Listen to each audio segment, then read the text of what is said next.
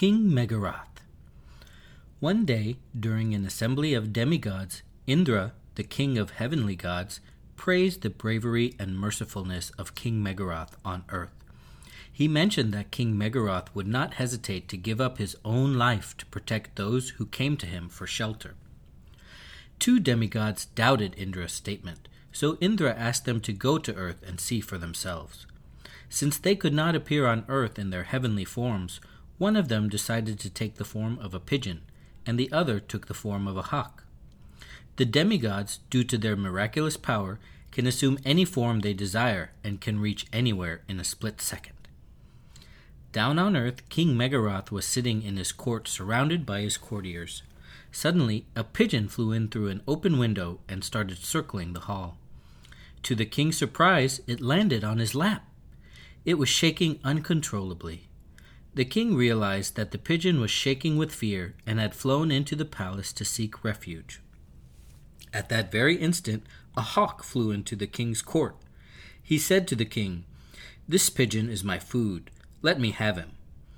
The king was dumbfounded to hear a bird talk. However, he replied, It is true that this pigeon is your food, but now it is under my shelter.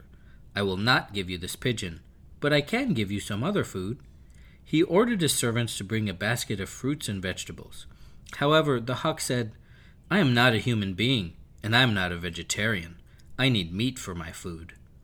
The king said, Let me give you my own flesh instead of this pigeon's flesh. Upon hearing this, one of the courtiers said, Your Majesty, why should you give him your own flesh? Let's get the meat from a butcher.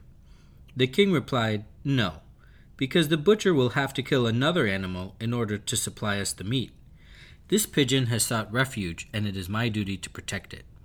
At the same time, it is also my duty to see that no one else is harmed in the process. Therefore, I will give my own flesh to the hawk.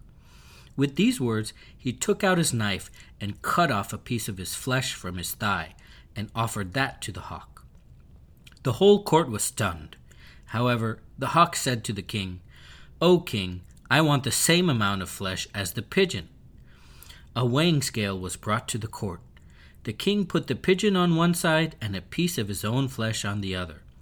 The king kept adding more and more of his flesh on the scale, but it was not enough.